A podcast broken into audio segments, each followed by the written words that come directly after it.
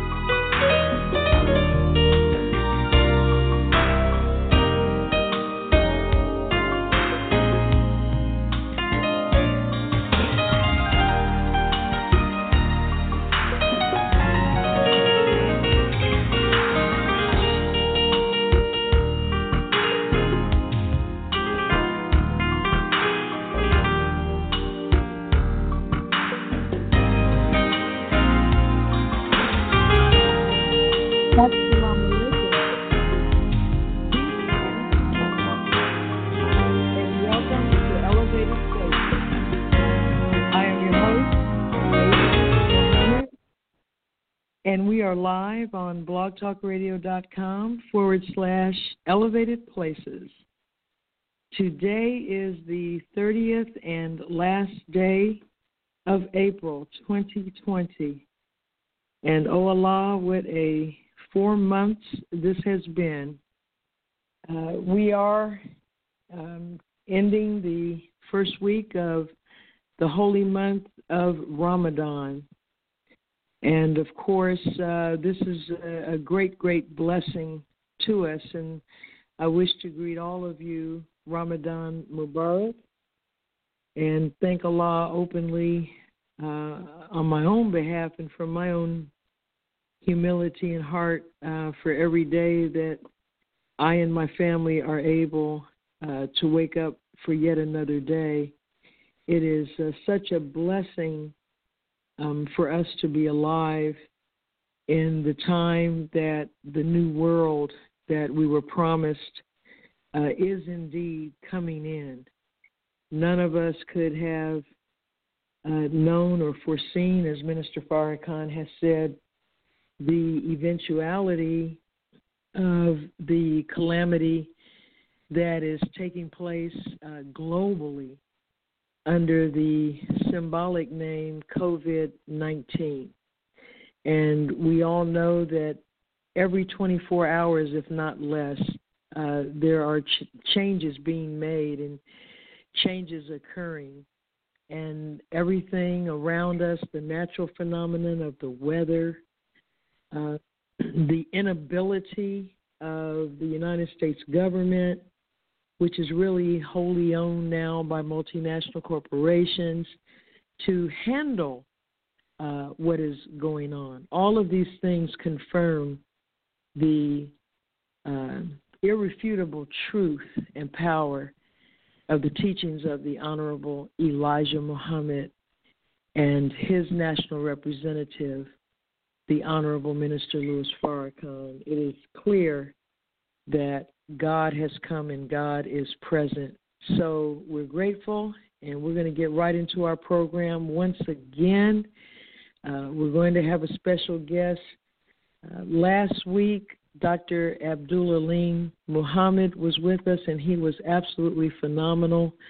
And uh, we hope to have him back uh, within the next week or two weeks or so, uh, because we didn't really finish, uh, Brother Terrence, getting uh, to some of the questions um, that our callers had, and we have uh, for him. But he is working hard in the community um, to help our people to cope with and deal with and help us do for self in the face of this health crisis. So uh, blessed to be joined tonight. Um, we have, uh, hopefully, I think we have. I haven't. Uh, I think yes, Brother Reuben Muhammad is with us tonight, our international correspondent, and of course, my wonderful co-host, Brother Terrence uh, Muhammad, is with us, and we're going to be looking to hear from our contributors, our health contributors, Sister Mariam K. Muhammad with a COVID 19 update, and Sister Attorney Pamela Muhammad with our legal report. And so we've got a lot to get to. Um, let me see if I can get, I think, I don't know if Sister Rona, our producer, is at the board right now, but I'm going to go ahead and uh, see if I can get Brother Ruben, get his uh, line open, and I think this is him. Okay. Assalamu alaikum, Brother Reuben. Walaikum salam. I didn't realize Brother Terrence wasn't open either.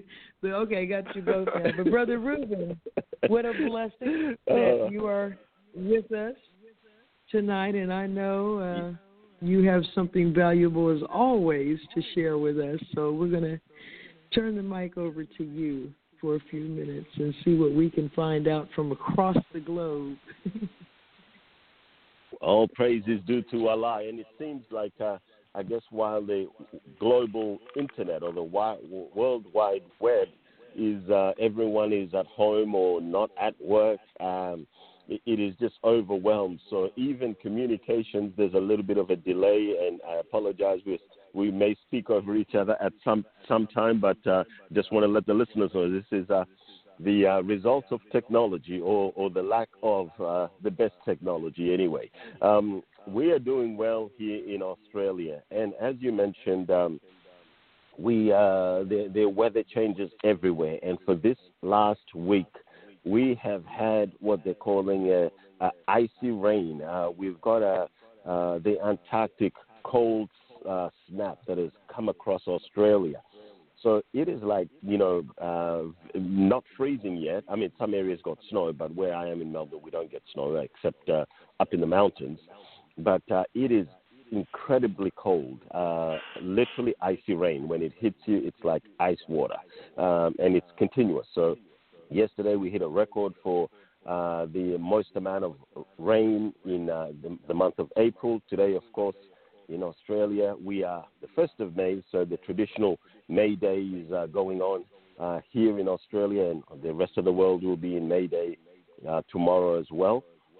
So, a lot to look forward to just to see what will take place this year because it seems like every year on May Day there's some kind of uh, ritual sacrifice that took place. One of the uh, uh, most common or most popular that we know about, anyway, it was when President Obama was uh, uh, um, serving as a president of the United States. On May Day is when he said to the world and announced to the world that they had finally murdered Osama bin Laden. But of course, we don't know the the reality or the truth of that at all because we never saw anybody, and or that whole story was you know, put in the media and we forgot about it. But here, that's where we are today in Australia.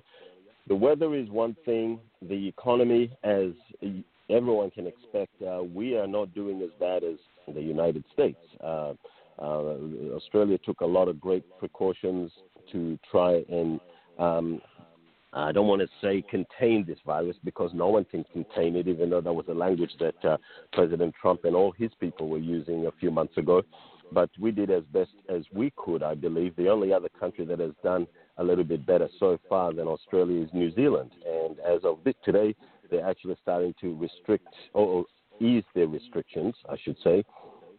They will be coming to what they call level three restrictions, where we are, but their level three quarantine restrictions are, are even a lot stricter than our level three here. But um, some schools started are starting to open in Australia. Uh, daycare started to open, and naturally, what we all expected happened, which is the children went to daycare for a few days, and they started spreading infections to each other. So some of these daycares now closed again. So this will be interesting how every nation or every state tries to uh, ease and get back to what they see as business as usual. But uh, we've been studying this coronavirus for many months now, and we don't know everything about it. But we know, I think, business as usual is not how anything will be uh, as we move on in the next few months. So, a couple of more things have happened is now the, uh, especially the scientists out of Wuhan uh, in China are starting to share with the world what they believe um, uh, how or how they believe uh, this pandemic will um, you know, spread and their figures, because uh, we see all the time that the numbers from Europe and the numbers from America and what they think and the stat- statistics, etc. But the Chinese have started to author papers that are available online, so it'll be very interesting. Uh, Dr. Shi is one of those, and um, it'd be good to go and read those for yourself. They are available online. And I know we hear a lot about China, Italy, the U.S., Spain, the United Kingdom, what's going on there. But right next door, or literally in your corner of the world, Dr. Ava, Brazil is now becoming a hotspot. And why Brazil is very important is because they're a very poor country, or the people are poor, I should say. But uh, Brazil is uh, what we like to say the largest African country outside of Africa. There's approximately 80 million black people uh, in Brazil, and uh, we know the conditions that most of those live in in in, uh, in, in, in you know, and and Brazil is also what they call Latin America's largest nation.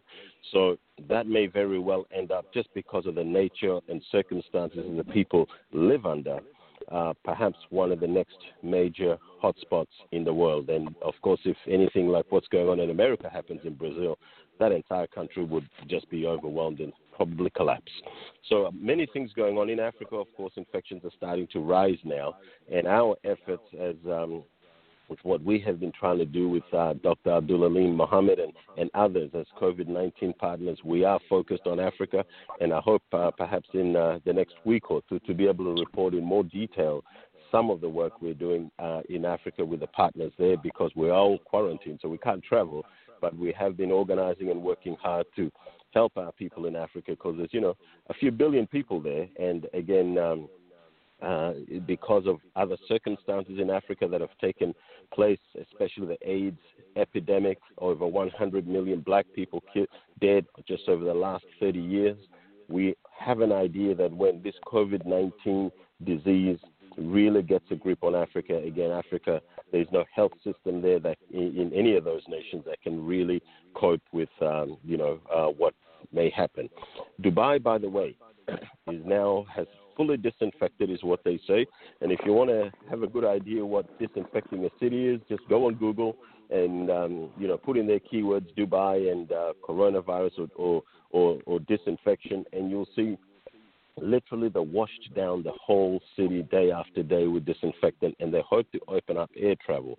But of course, uh, that may end up being disaster and chaos because uh, all the, being a, a, a travel hub for the world, what they're going to do is now invite this virus back from all over the world into Dubai, and uh, we don't know what will actually happen. But uh, they estimate that they're going to start bringing flights back in July, which is, well, we'll see what happens. And of course, the UK, um, there's been a huge spike on deaths because uh, basically the UK was not reporting um, many of the deaths that were taking place in aged care facilities, nursing homes, and other places. So, again, um, they, the way the United Kingdom has handled this is just, uh, you know, it, it's it's a big failure for the people, and we are now watching everything that the Honorable Elijah Muhammad told us about the, not just the fall of America, but the fall of these Western powers that have dominated,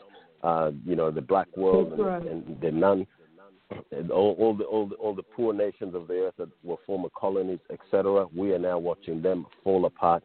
And the way I understand the book is that Babylon fell and Babylon never came back. So let us prepare in a sane way for you know, it's not going to be business as usual in the next few months. And we, we, there's no way all of these corporations that have failed. And I think I saw this morning, Dr. Ava, 30 million Americans have lost their jobs uh, already, and there's more every week. So there is no real recovery out of this. And if anyone is following, especially the oil markets or the fall of the petrodollar, we can easily see that very, very soon, many of the nations that America owes money to are probably going to start calling and asking for that money back. And it'll be interesting because, of course, they're not going to accept the, the falling U.S. dollar. They may ask for gold, but we all, you know, if you follow the uh, gold markets, the most experts believe that there is no more gold at Fort Knox. So it may actually have to be that America may be broken up and they may be offering perhaps land.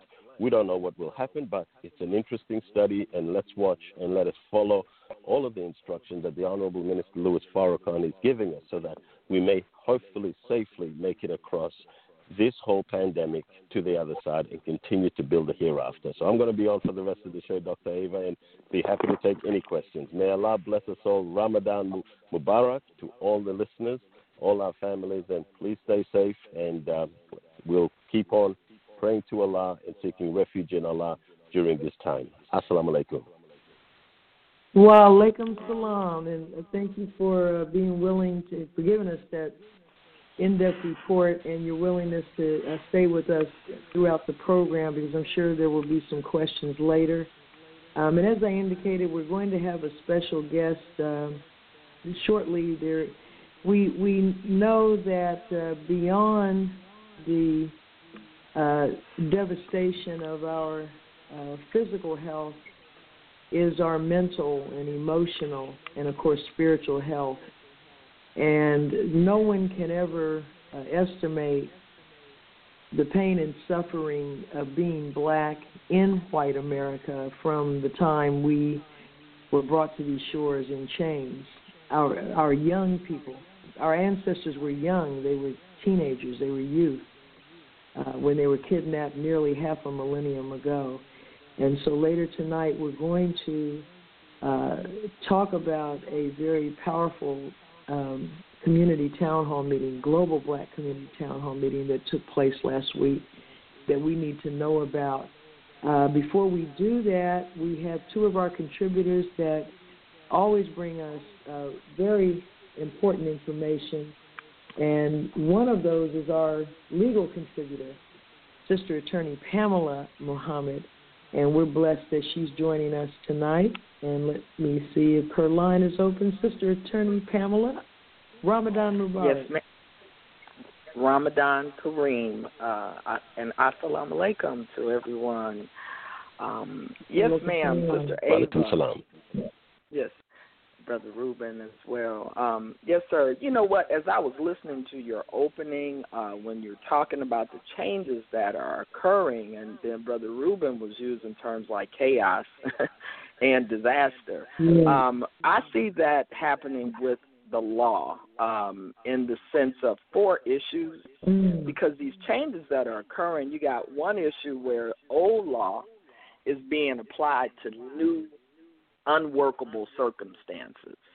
So that's mm. causing problems like as these schools have closed, you see parents being held um, at a standard or children are being held accountable um, you know, from an old unworkable playbook. Like if your computer doesn't work, uh, then you're getting reported to child welfare agencies um, in the state of New York uh, because the children, especially some of our low income children, um, you know, they're, they're not able to get on. They don't have access.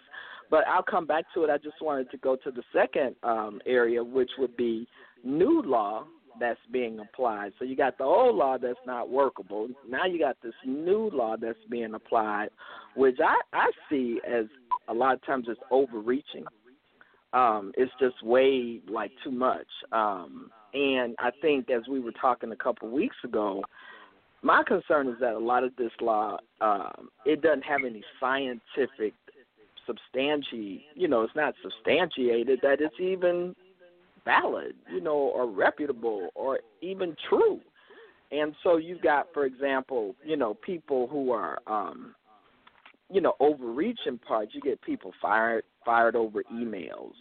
you know, you got um, uh, black businesses not getting the same amount of loans, of course, as as others, but um, you know, you got a, a Kansas City restaurant that's going to require people to show their IDs, not, and not just IDs. I think maybe talk about where they live. That's going to be one of the requirements uh, for going into certain places. And you know, these are new laws being developed that I think are overreaching. And um, then another thing are the glitches in the system, which I think we are, and that, and that's putting a kind word on it because you know people aren't working um, at the regular business establishment.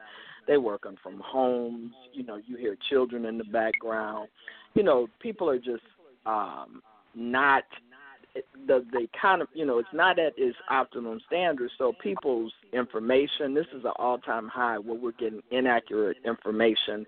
Um, at it's at an all time high, you know, and nobody's accountable uh, for that uh, because who can you hold accountable? Because there's nobody available. Um, and and so you know you I would say that's a glitch, but like you're saying, I mean, is this intentional? Because we got these multinational com- companies now uh, moving into place, and and and we can't even get uh, the consumer or the citizen. You know, we're not even able to. For example, you can't even really get a written confirmation sometimes. You know, on something you're trying to do in business. You know, or a consumer, you're trying to make a call. Like for example, with these unemployment claims, you know, people are are calling, calling, calling, but you can't get in and then you may not get a confirmation that you even tried, and then you know the it could lapse, you know the timeline, the deadline, and then do you get you know do are you penalized? Because that's really the point. We're being penalized. The you know our rights are being trampled. It, this is this is just the most utter disregard of people's individual rights, Sister Ava, that I've ever seen. Um, and and so the last thought, thought I, I had about this law issue is where you see a lack of uniformity um, with the laws in the states.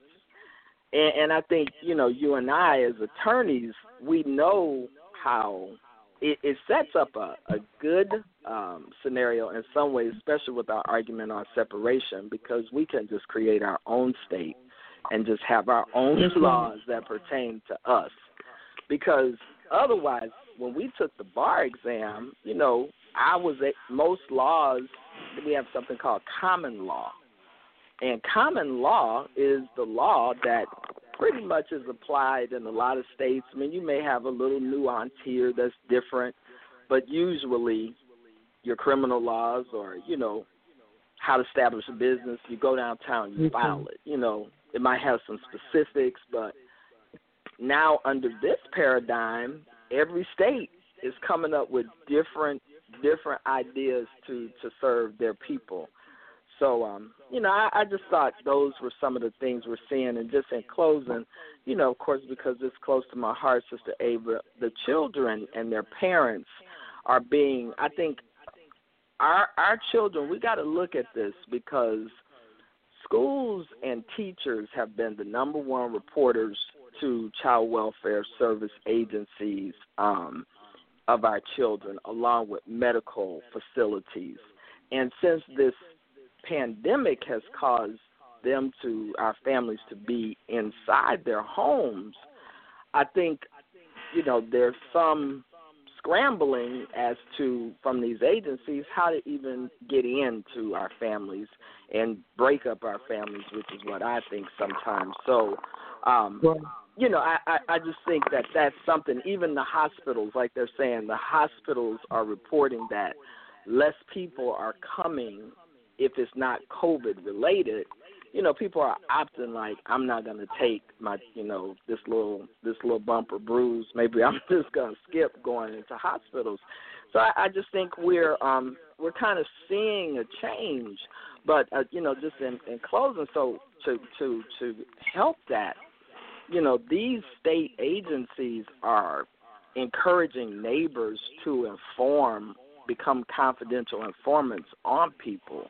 Um, so it's like if you see anything that looks strange, because you know the, the teachers aren't being the informants right now, the police aren't really getting it. So um, you know, we've got we've we've got a heightened again, we've got the trampling of people's rights, um, where there there may not be any kind of real problem. It just may be that you're having a little bit of a problem adapting because you don't have a computer and you can't get on uh, line, and so now you're being called and accused of child neglect. Um, and they're saying that these these pe- these agencies are sending out investigators within 24 hours, sometimes showing up at people's houses under the um, need to um, you know launch an investigation. So, like I say, I think the new laws and the changes and the old laws that don't work, and we're just in a real firestorm, uh, Sister Ava, of um, confusion. Um, and um, you know that that's what I wanted to uh, share with you this evening and your listeners. Thank you for giving me the time. No, thank you for keeping us uh, conscious and aware, because this this calamity. Um, that's how the Holy Quran refers to it as a calamity, and as the minister said, the indignation of Allah. Um, as it moved, probably the one of the lesser effects, even though it's been at the cost of, uh, at this point in the United States alone, 60,000 lives, uh, the virus itself is probably far from being the number one uh, adverse effect that comes out of this. And, you know, of course, all of this flows with the time and what must be done the series Minister Farrakhan did in 2013.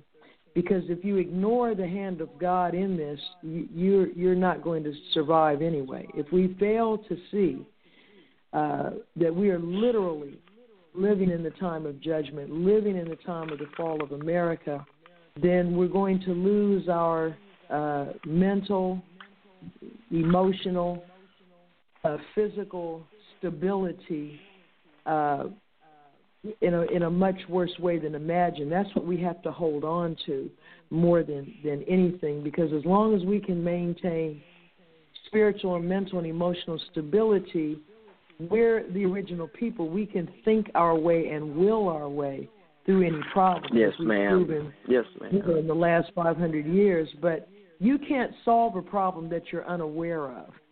And so, if we overlook what's going on in the black community insofar as families and children, and and the the, the manifestation of all these inequities, uh, particularly with education, you know, all of a sudden, parents are responsible for so-called homeschooling their children. Yes, ma'am. And not only is it an issue of having uh, things like Wi-Fi, and even though a lot of these uh, districts are are sending out laptops and things of this nature. There's more to it than that.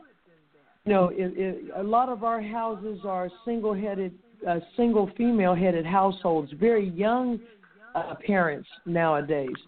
Uh, very few, very low percentage of households have the so-called nuclear family with a father and a mother and the children all together. There's all sorts of uh, gatherings or uh, it, there can be anybody in, in any given household because people yes, aren't living; they're surviving. You know, and so you're you're raising a point that's very important, and I, I thank you for it. Um, we're going to yes, quickly ma'am. go praise to our health all contributor. Yes, ma'am. Thank you. Uh, we're going to go to Sister uh, Mariam K. Muhammad, who is our health contributor and always brings us again, now we have to pay attention to the virus. Okay, we we certainly can't ignore the virus itself because once again, as always, uh, we top the mortality rates. We contract it more, we die from it more, way out of proportion to our uh, numbers. And uh, Sister Mariam has been delivering some in, incredibly valuable information to us each week during this time. So, to you, Sister Mariam, Ramadan Mubarak. Ramadan Kareem. Assalamu alaikum, everybody. Well, alaikum salam. All this right. is just following this COVID 19 is so, so very interesting um, because they really give, they really tell on themselves as they're giving information. So, like one thing we have to keep in mind is, of course, that when scientists and doctors are trying to figure out what something is, they have to go through so many tests, and they're still in the hypothesis phase of dealing with COVID 19. So they don't even have a theory yet. It's still all hypothesis.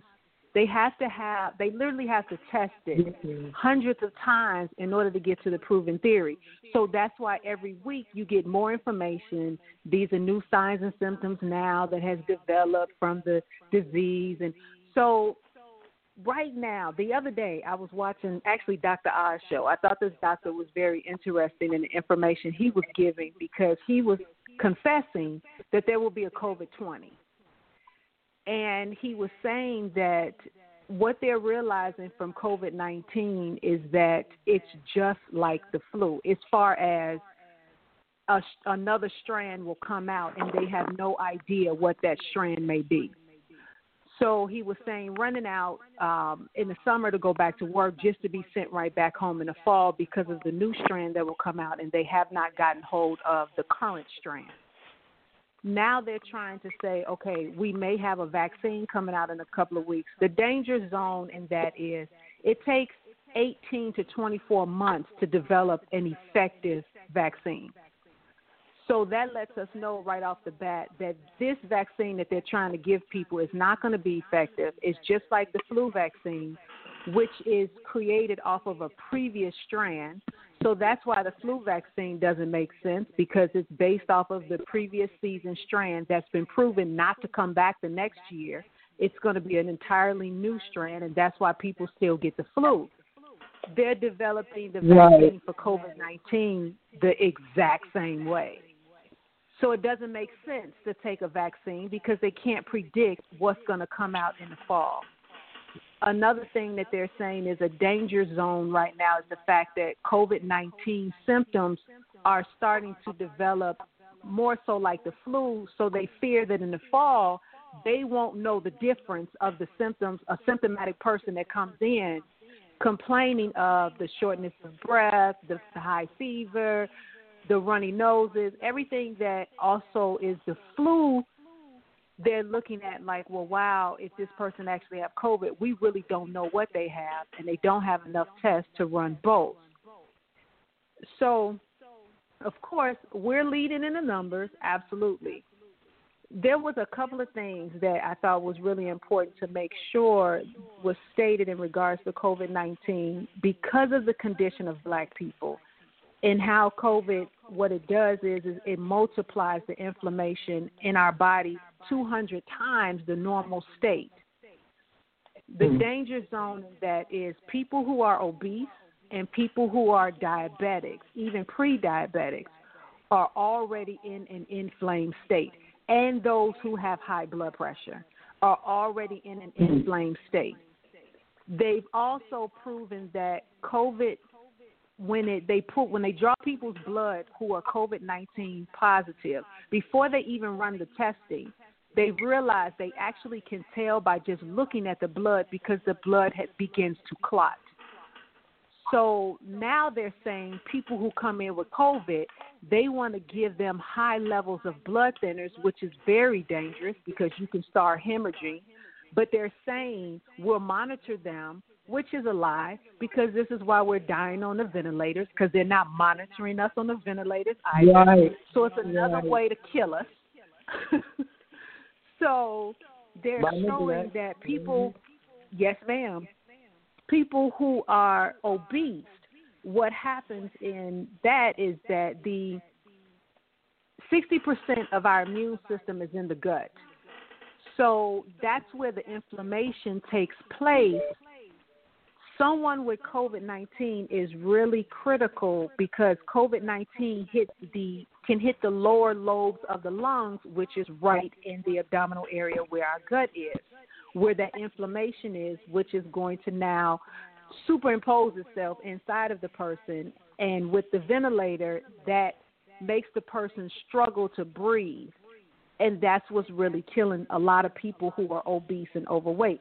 So this is the absolutely perfect time for people to follow the most honorable Elijah Muhammad's book, How to Eat to Live, yes, one and two, because it can quickly turn your condition around.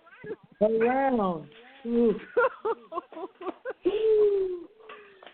and the another thing people need to also be aware of, even outside of COVID 19, is that when you carry a lot of your weight in the abdominal area, it also shows that your organs are fat. So, say for example, I remember one time when we were in um, one of my classes in paramedic school, they were teaching us that when you touch a person's stomach, if it's hard, you're actually touching that person's liver, and you know automatically that person's an alcoholic. Versus a person wow. who may have a larger stomach and is soft.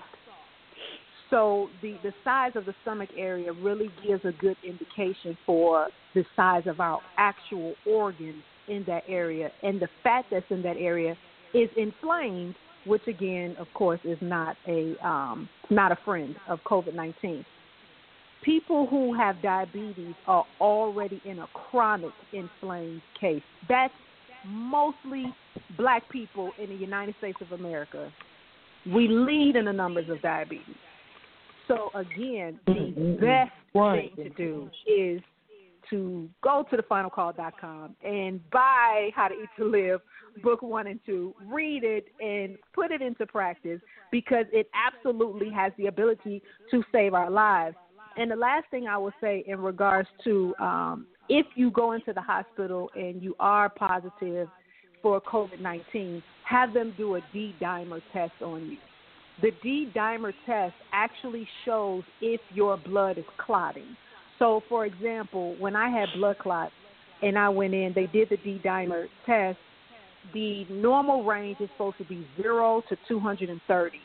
My test came back 2,944.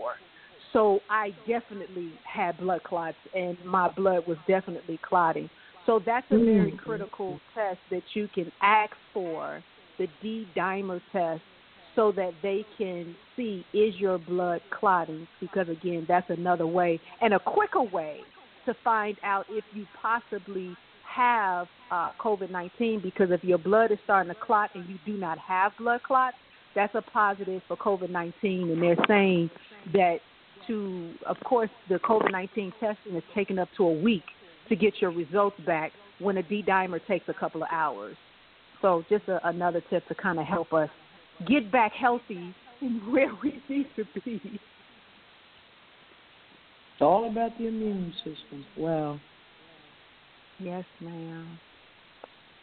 All praise is due to Allah. Yes, always, yes, this, yes. this is invaluable. This is absolutely invaluable. Praise to Allah. Thank you. And please stay with us uh, for yes, the ma'am. duration. And at this time, I'm. It's my great pleasure, and I'm humbled. Um, I'm going to turn the mic over to my co-host, brother Terrence Muhammad, who we thank him for being able to reach our great brother, uh, who is a warrior for us and has been for decades. And uh, well, let me let me give this to you, brother Terrence, before I start getting on my soapbox. But let me turn the floor over to my co-host, uh, brother Terrence Muhammad, who's going to uh, share with us uh, some information and then bring on tonight's special guest, brother Terrence.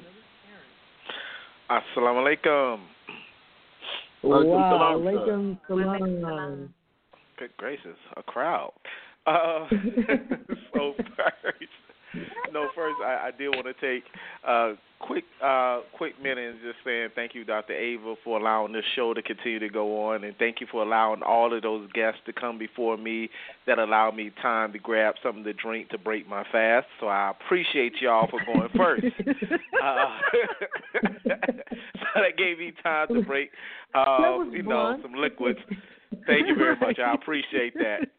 But also while we're in quarantine, we want everyone to please enjoy Final Call Radio. Uh, so go to finalcall.com and also go to finalcalldigital.com and get your Final Call subscription.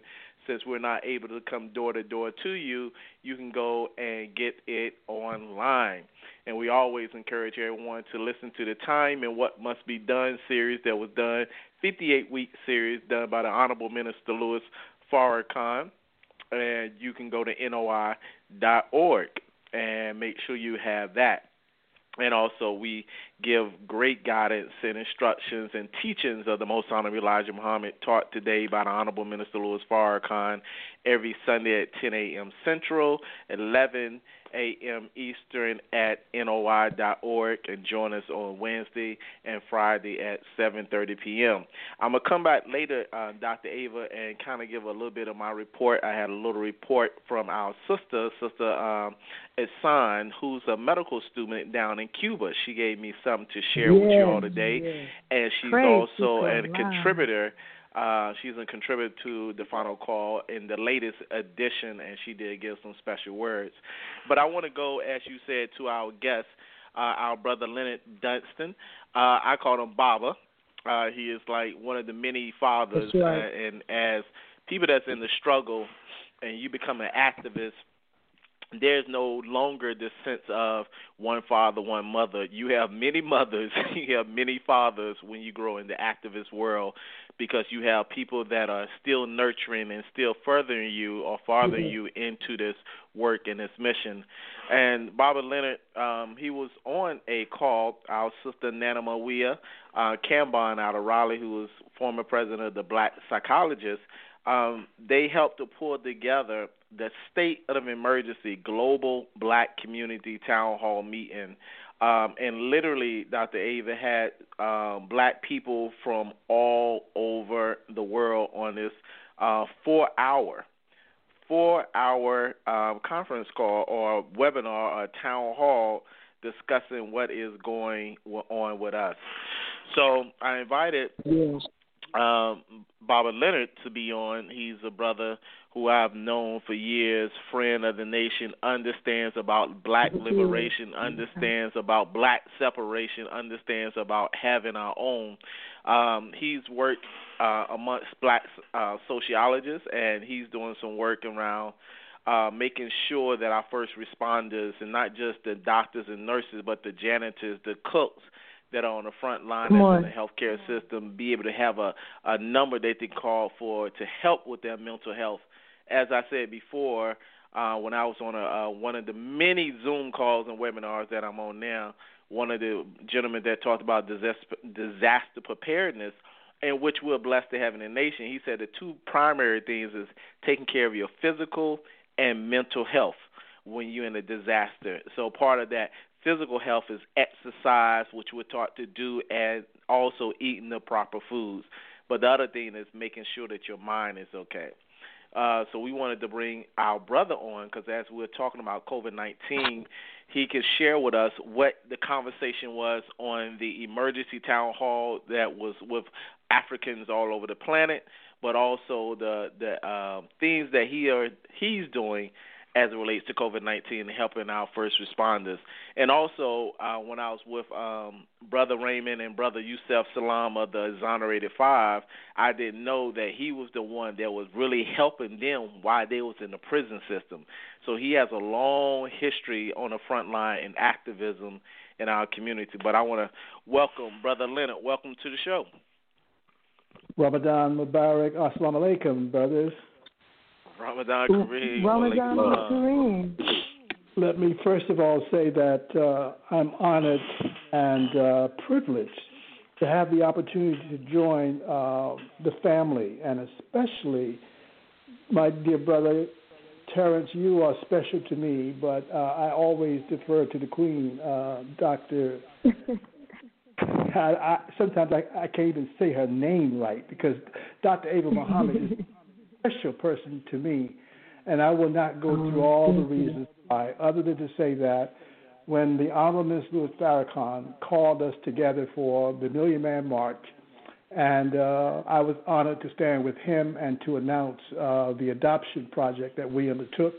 and she was one of the first to come forward and help us in that process. So I'm always indebted to her and her husband for mm-hmm. accelerating uh, and sort of giving a concrete example of why we should adopt our own children. So I will always, as I said a second ago, just love her for that. I also love you beyond words, brother. You're like a, a son to me, and uh, I can say that because now I'm just a few minutes, a few months rather shy of my uh, 80th birthday. So I view you as as my grandson, but I love you to death. I want to talk a bit about uh, what we have been doing, but if you could just give me a few minutes to sort of frame how we got to where we are, because oftentimes I'm the public face of what's called the Institute of Black World 21st Century's Black Family Summit.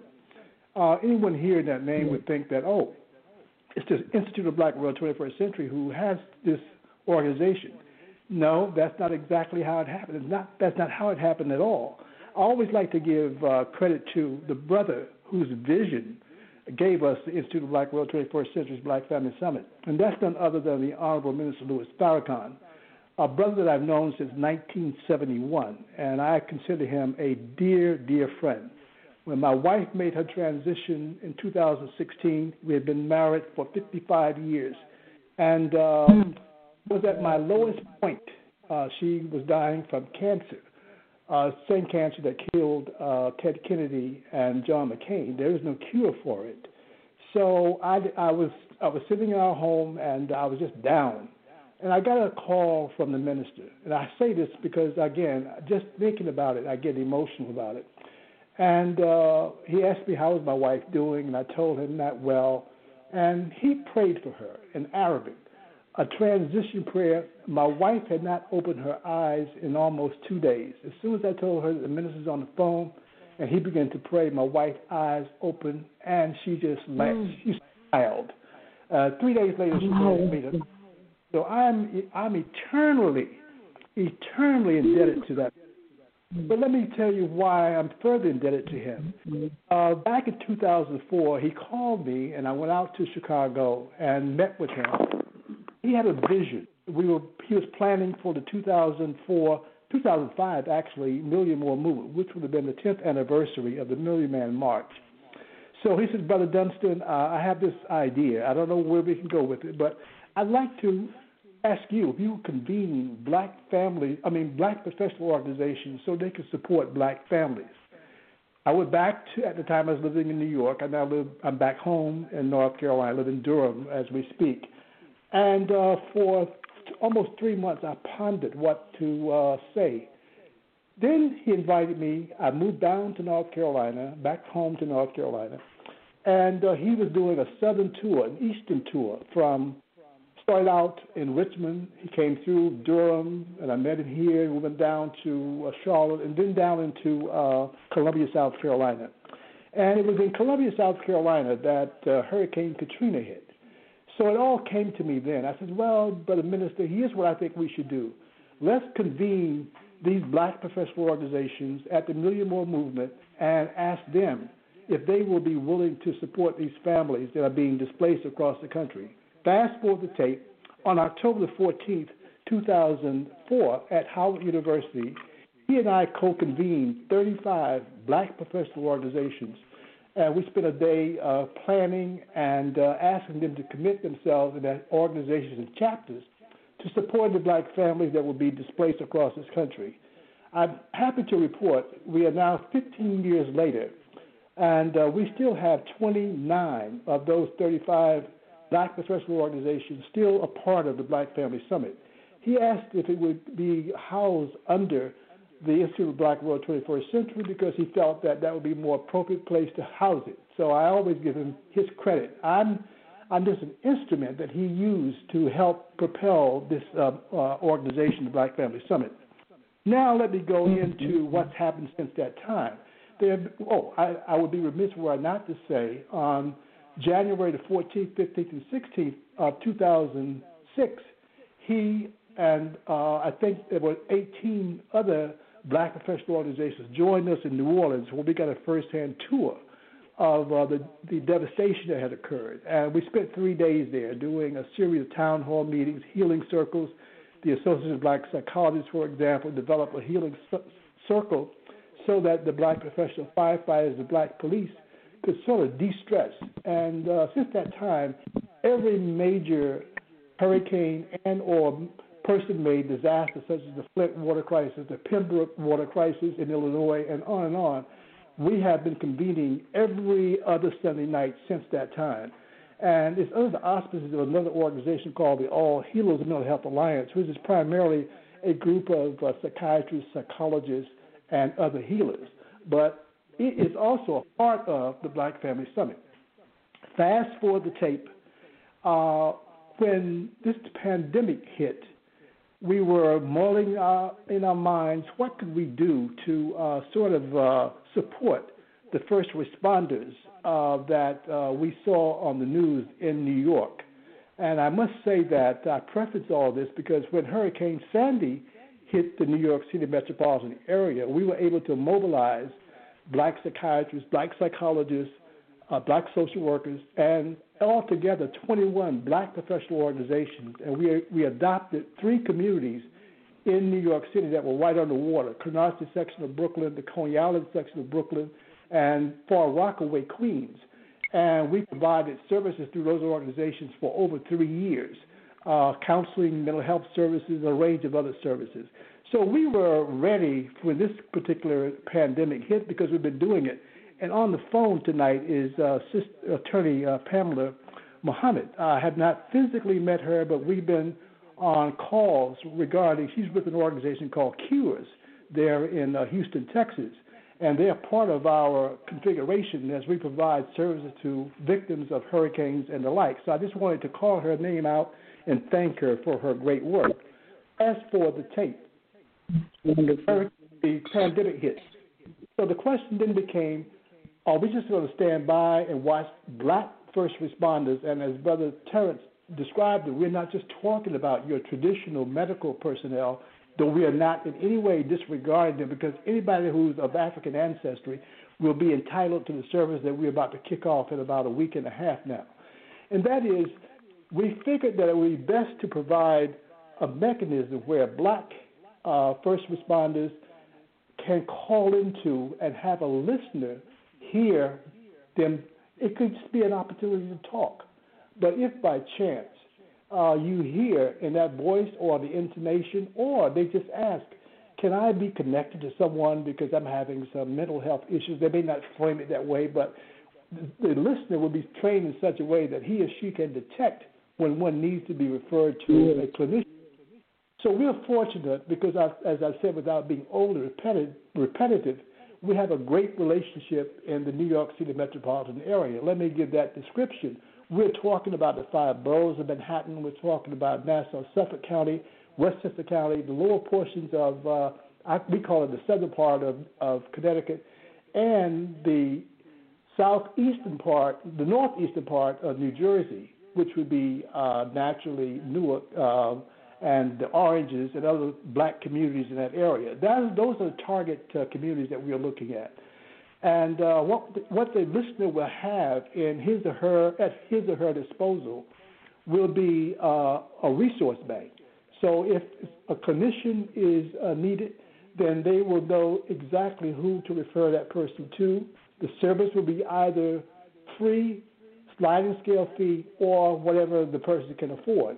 Uh, the key for us, however, is that because New York City metropolitan area is the most diverse in terms of Africans next to Toronto. Toronto has the largest, as you well know, diverse African continental population in the world. New York City is second. They've got about 260 different uh, countries that are represented, and we have estimated there are probably 65 to 70 African continental uh, subgroups in the New York City metropolitan area. So we have been reaching out to every imaginable group. And I want to also just lift up, I was remiss in not doing this. I want to ask the ancestors and the Creator and Allah to please continue to receive Brother Hafiz uh, in his uh, transition to the ancestral world. This is a brother I've known for a long, long time, and I was I was never so pained than to hear about his transition. Uh, I do know uh, Brother Oscar I know that he will do extraordinarily well. He's one of my sons, so uh, I had to I had to digress. So you forgive me for uh, digressing that way. But when I heard about Brother no. Hafiz, I just lo- I just lost it.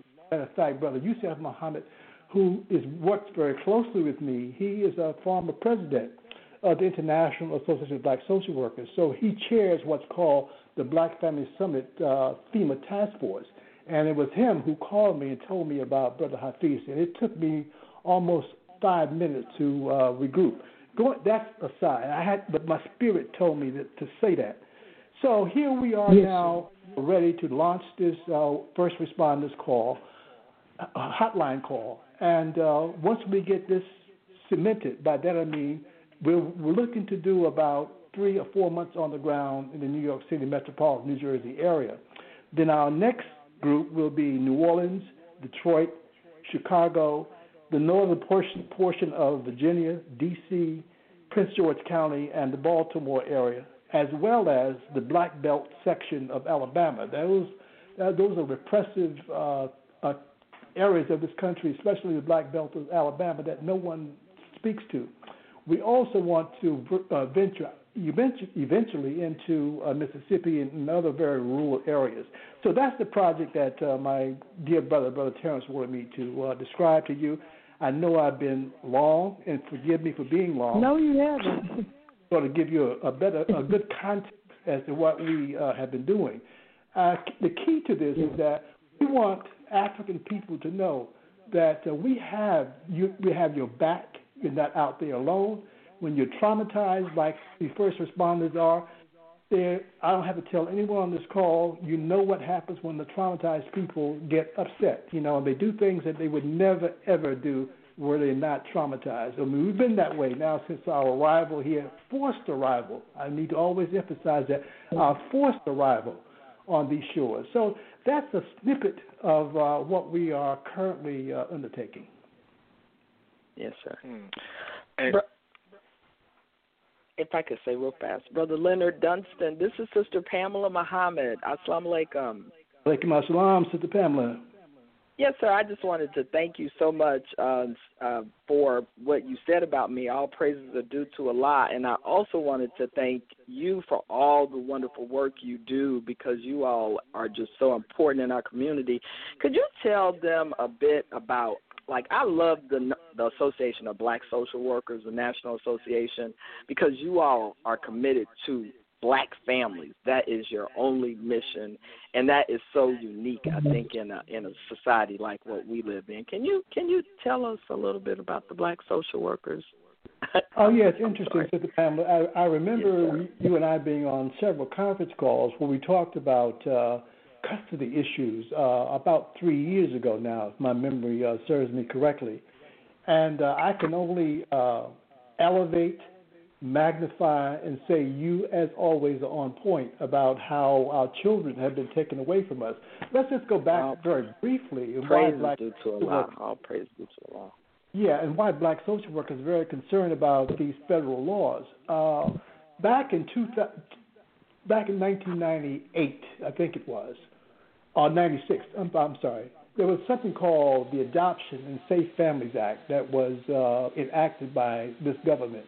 And what it essentially does is that it precludes uh, us from adopting our own children. Uh, they claim that this is a race neutral law. So only anybody can, in other words, anybody, including a devil, could uh, adopt our children. Before that, there was no, you know, you, those laws were not in place. So we were able, in ways that we're not able now, to adopt our children. The second piece of that deals with, and why that's important, is that when hurricane, not hurricane, the uh, earthquake hit uh, Haiti, uh, if you will recall, there were just innumerable black children being adopted and sent out to these faraway places like Utah and North Dakota, South Dakota, and all of that nonsense. So what we did as black social workers, we convened at that time. There were seven black adoption agencies. Unfortunately, it's only down it's down down to two. And we went on the offensive and went to the federal government and told them that we will be the ones, we are the arbiters of how our children should be adopted in this, in this country. So we were able to divert those children from being sent to all those foreign states and in fact sent to black hmm, communities. Mm, come on. Uh, I, I, I, I can't say enough mm. about uh, transracial adoption for us is, will always be paramount. Nobody can raise our children but us. And it's only devils yeah, allow their children to be raised by somebody or stupid people. So uh, yeah. we are very firm. We will never relent in pushing this whole yes, notion that black children should be in black homes, just like every other group. So if they could push their agendas, we can certainly push ours. There are a thousand different agendas out here for other, but there's no place like having a black home for a black child. Mm. And, and Doc, before you close out, um, can you also just give a snippet of what took place this past Sunday for the four hours of that conversation? Yes, oh, uh, yes. and brother Terrence and uh, attorney uh, Ava. I uh, was a part of that, uh, as as uh, my dear brother just said. Sister Doctor uh, Maria Kanban, and, and he said that uh, she is past president, one of the past presidents of Association of Black Psychologists. They pulled together a very stellar panel about which which discussed every aspect of our lives as African people. And as he said, there were 24 African nations on that call, and there were rep- representatives from Haiti, and the list goes on. And there are going to be a series of follow up sessions whereby people can call in, and uh, if they're having some major issues, there will be a connection. And I will remiss in not saying that we are doing the exact same thing. When I say Black Family Summit, we are now connecting. Uh, we've, developed, we've developed healing circles for black professional firefighters, for law enforcement officers, for sisters and brothers who uh, whose families are incarcerated. There's an organization called the uh, National Council of, for Women of Formerly Incarcerated Girls and, and Women. And what we're doing is providing healing circles through the Association of Black Psychologists and Black Social Workers for uh, those members of their groups who wish to have the opportunity to talk to a psychologist, psychiatrist, and or a clinical social worker. Mm.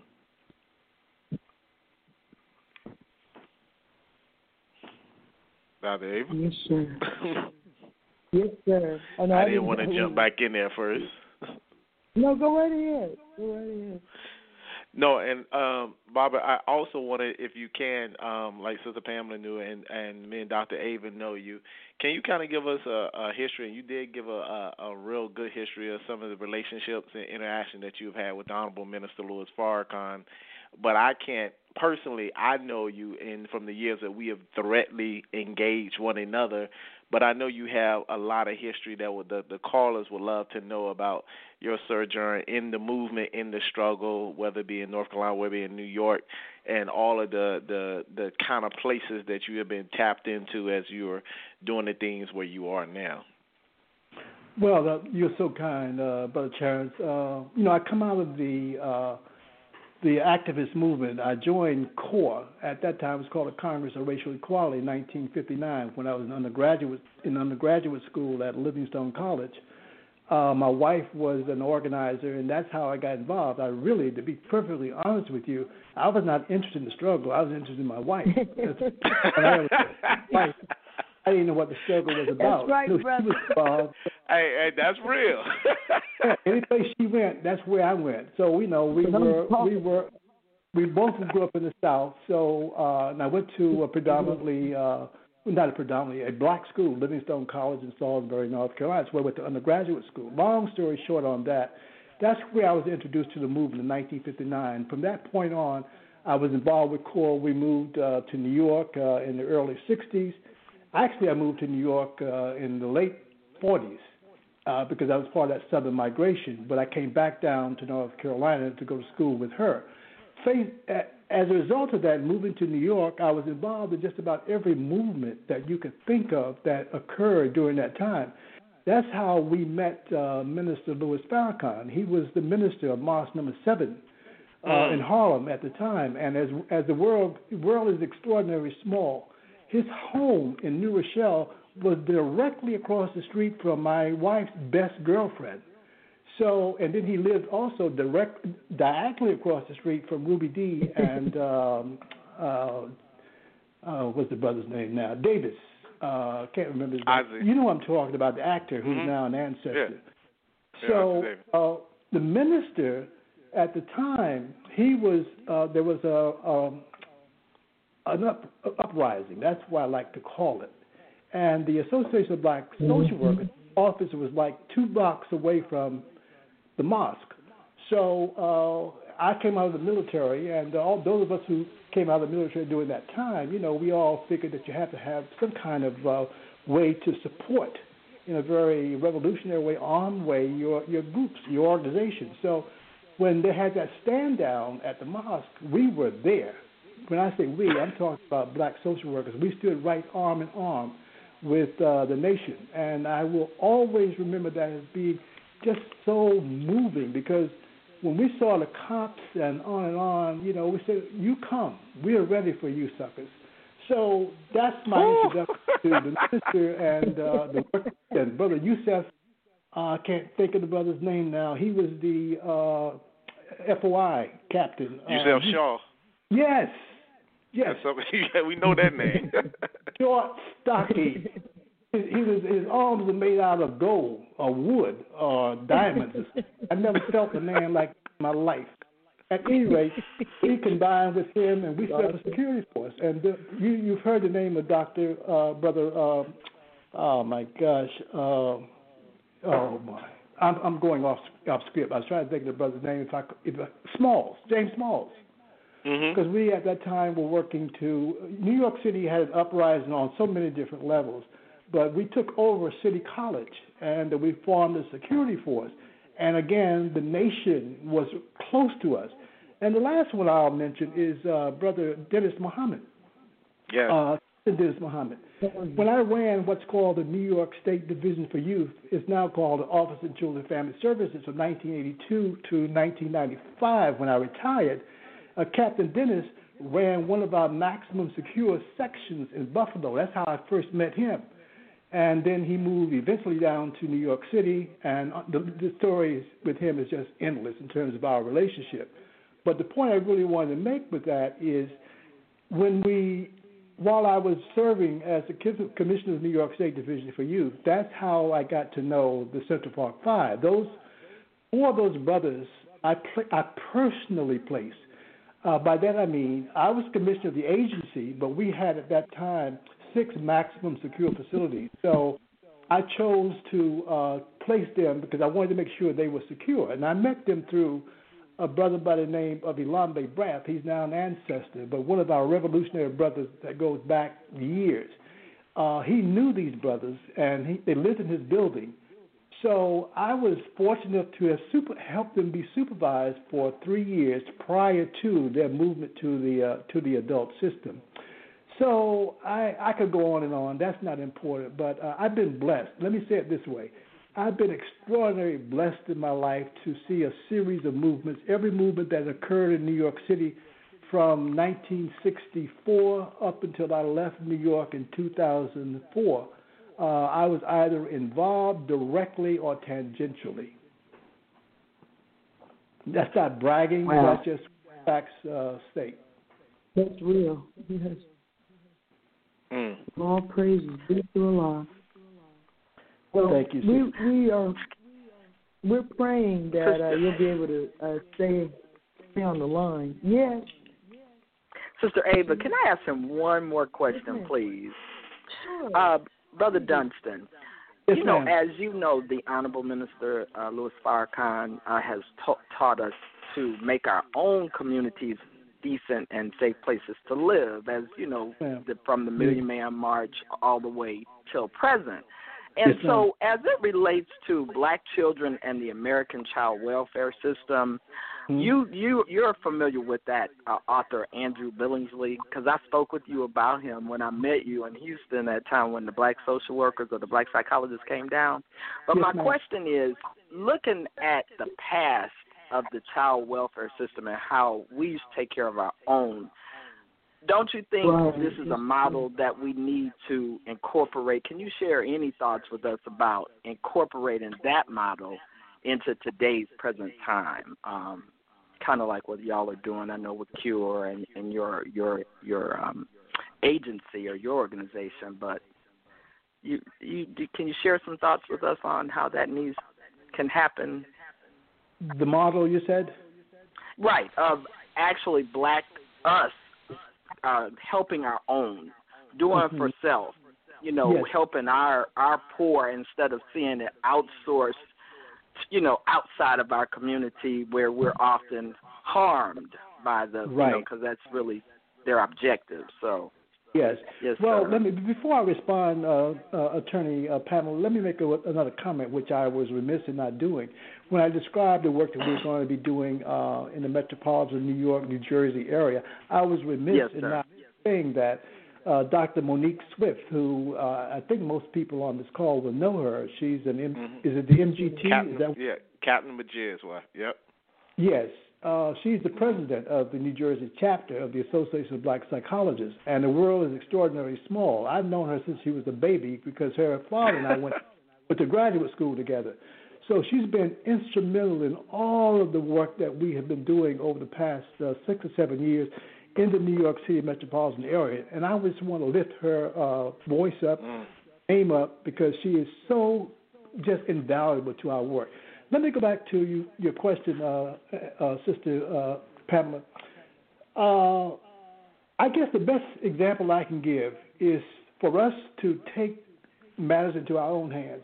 And I, I'll use the New York City chapter of the Association of Black Social Workers. That's the chapter that I grew up in. I joined in 1969. And uh, my daughter and my my daughter, not my son, but our daughter, went to we had we we owned and we still own a daycare center, and uh, that daycare center was where my daughter, uh, our daughter, I should say, got her grounding, and then she went on to uh, school uh, in Harlem to elementary school, but the same thing is true for the whole issue of adoption we we still have our own adoption agency there in uh, in New York City on 126th Street and Madison Avenue to be specific. Plus, we've always, as an organization, felt that self sufficiency starts at home. So we have in that same building on 126th Street and Madison Avenue, we own four of those brownstones, and we have owned those brownstones since 1979, and uh, what we have in those brownstones are our own. We have our own adoption programs. We have programs for children, after-school programs, and I could go on in terms of the list. The same thing is true for the Detroit chapter of the NABSW. Uh, in 1980, for example, they started what's called Black Family Development. It's the largest multi-service human service agency in the state of Michigan, let alone the city of Detroit. They also own the building the Philadelphia chapter of the Association of Black Social Workers, they own their building. The Los Angeles chapter of the Association of Black Social Workers own their building. And why do I emphasize that? Because then you have the parameters, you have your own ability to start programs that you can control. You don't have to worry about somebody else telling you how to run the programs. You run them according to your value system, which is an African centered value system. So that's my response, uh, Sister Pamela, is that we have to continue to do as as uh, the Honorable Elijah Muhammad has always encouraged us to do. Do for self. When we do for self, we can be the most creative geniuses in the world. We are limitless in terms of what we can do for our own people. Right. So I would encourage any organization who's interested in the welfare of children to either use their own, you know, centers, develop their own centers rather, or join another organization that has a similar kind of mission and begin to help expand that. Uh, otherwise, we're going to be sending our children to aliens who do not think, feel, or act like us and never will because it's not mm-hmm. their best to love us. Thank you. Thank you, sir. Yes, ma'am. I'm, I'm glad Sister Pamela asked you that, uh, Baba Leonard, because that's at the root of our of our condition is the deliberate destruction of the black family, not only the black family unit in the household, but the black community.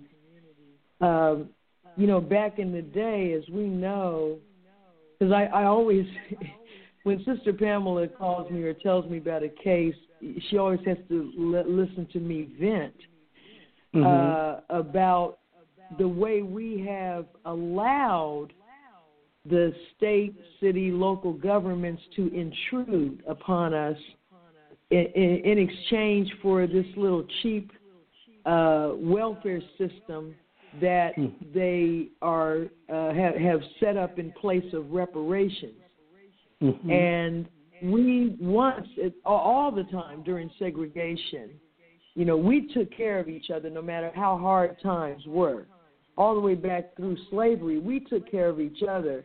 And That's and right. so what really pains me, and I'm so happy for your guidance, is that we have to reestablish centers and, and circles so that when uh, families are in trouble and we have so many young single mothers who are carrying children, who are trying to rear children, and don't have the resources.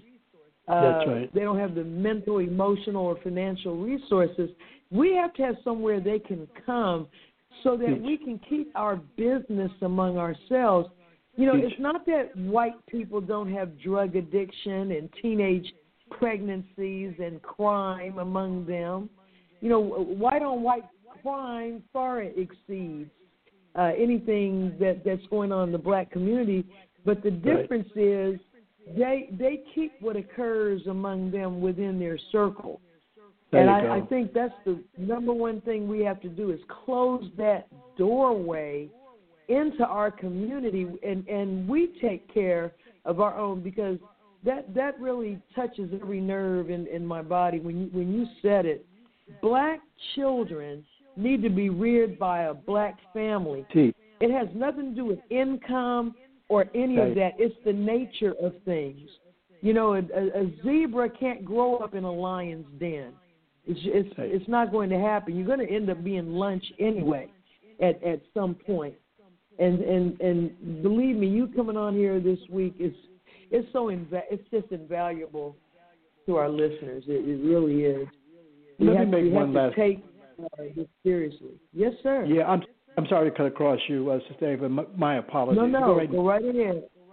I just wanted to just use that, another example of why uh, we should always be self-sufficient and use our collective genius to provide for our own. Uh, when I was commissioner of the New York State Division for Youth, naturally I had to be responsible for all of the young people in New York State. At that time, there were about five, five to six million of them from ages three up to 21. And we provided a range of community services as well as I ran all the juvenile justice institutions. But what always stuck out in my mind, the first time I went to a Jewish community was called Kiryas Joel. It's in Rockland County.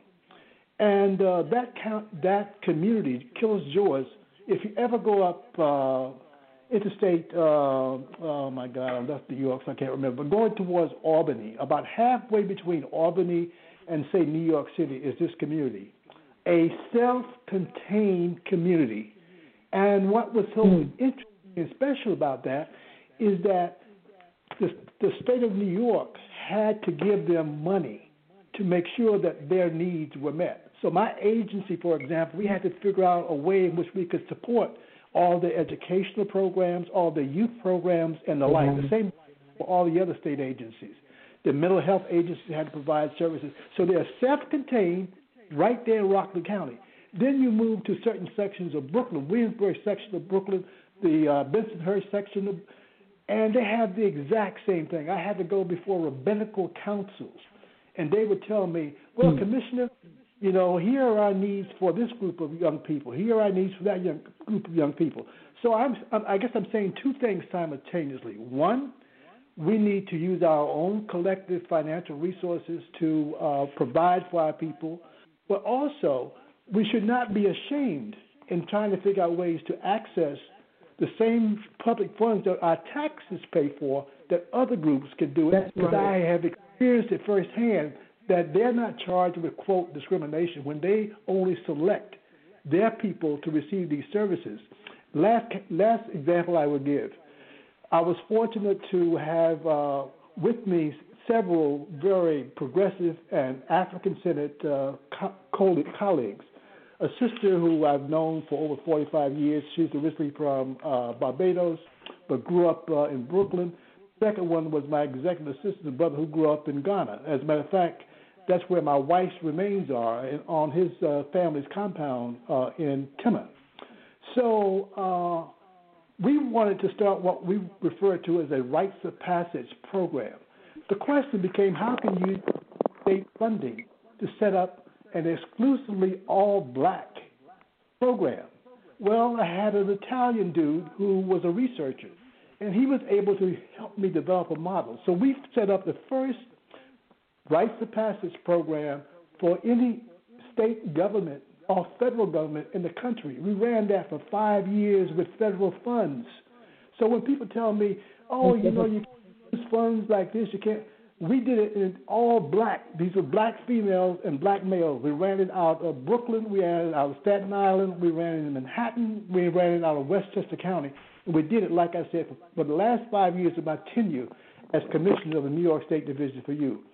So we, again, is how how do we use the genius that resides within us to figure out ways to exactly. access funds and uh, move them in directions that these other groups move them into. No, I am with you a thousand percent, and I always remind people that in point number four of uh, the Muslim program, what the Muslims want, where the Honorable Elijah Muhammad calls for a separate state or territory of our own, and and I'm mm-hmm. I'm also looking. I hope we're all seeing in this coronavirus uh, crisis how the United States is, as the minister said, Savior's Day unraveling, and and you see it disintegrating mm-hmm. back into its constituent parts and what goes on between the governor of New York and the president and then the uh, coalitions uh, that are forming regionally. The the governor of California has referred several times on the air to California as a nation state, a nation yes. state. And yes. the Honorable Elijah Muhammad said not only do we demand land, we demand that you supply our needs for 20 to 25 years. And so I, I'm saying that to say it, it's so wonderful to, to hear uh, someone of your stature remind us that this country is indebted to us. But right. it's a matter of how we uh, uh apply our our genius uh, to to extracting it, not Teach. for them to hand out uh, blocks of cheese or Teach. give us uh, housing and then use that as a means of coming in and looking in our bedrooms and bathrooms and and when a parent has to go next door to borrow a cup of sugar oh you abandoned your children so there we're taking go. them that yes. has got to stop but yes, I, I thank you for, for giving us that. And if you if you could be so kind, I mean, as long as you're able, uh, please stay with us. We're going to be on uh, about another 30 minutes or so, and we've got some callers we, we're going to we're going to take, and uh, some of them may have some questions for you, or or anytime you feel the spirit to weigh in while we've got you on this line, we we want to take advantage of it. Um, You're kind. So I'll be right on until the end. I'm going to respect you and uh, brother. You invited me to part, be a part of this conversation this evening. So the minimum that I can do is be patient and listen. Oh, thank you so much. Thank you, Baba So here we go. Let's see. We've got who's been holding a long, long time. Brother Daryl is on the line. Assalamu alaikum, Brother Daryl. Ramadan Mubarak. Ramadan Kareem, praise be to Allah. I am so happy to hear our beloved brother speaking of the history of the minister. So I thank you, beloved, and may Allah bless your wife into paradise. I had one quick question because I hope Brother Bruce made it on. He had a question. But uh, I was hearing if Dr. Um, Ariana, whoever on there, could speak. Two questions. The first one is uh, about our younger uh, females that's having these babies, they are now want to breastfeed, and the question is, they're telling them not to breastfeed because of the corona. Is there anything to be said that could uh, let them know if it's safe? Because I know Honorable Elijah Muhammad said the breast milk, whether you're sick or not, the baby will be taken care of and be safe. So, but they saying, well, now it's the coronavirus out. The second question is, now Trump is hounding about, and I think he kind of touched on it, that they have this supposed to be antidote. And sure, our people run and rush to get this antidote that he's talking about, which I know is going to kill them quicker because now they're panicking, which uh, I was shocked that it was a black man, but not really shocked. So bleach over itself after he heard what Trump said. So is any way anyone can elaborate on this about this uh, supposed to be antidote that they are talking about, is it safe for our uh, black women to breastfeed?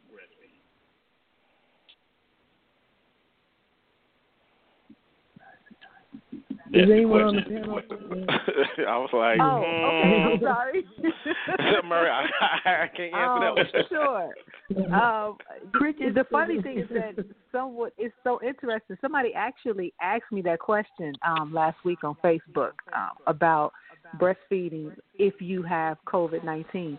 No, you should not breastfeed. Um, what the most honorable Elijah Muhammad explained was if the child is sick and nursing from the mother, then the breast milk will produce the the cure or the the natural antibodies for the baby, not the mother herself. So if the mother has a, a heavy virus or any type of disease, she actually should not breastfeed during that time frame. It's best to just pump her milk and throw it out because it's actually no good.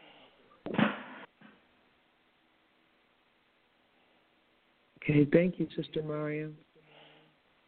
Yes, ma'am. Um, Brother Daryl, oh, does, does that answer? Oh, okay. I think he's, he's yeah, off the yeah. Air. And I mean that answered the the yeah that answered the breastfeeding. And we don't even have to.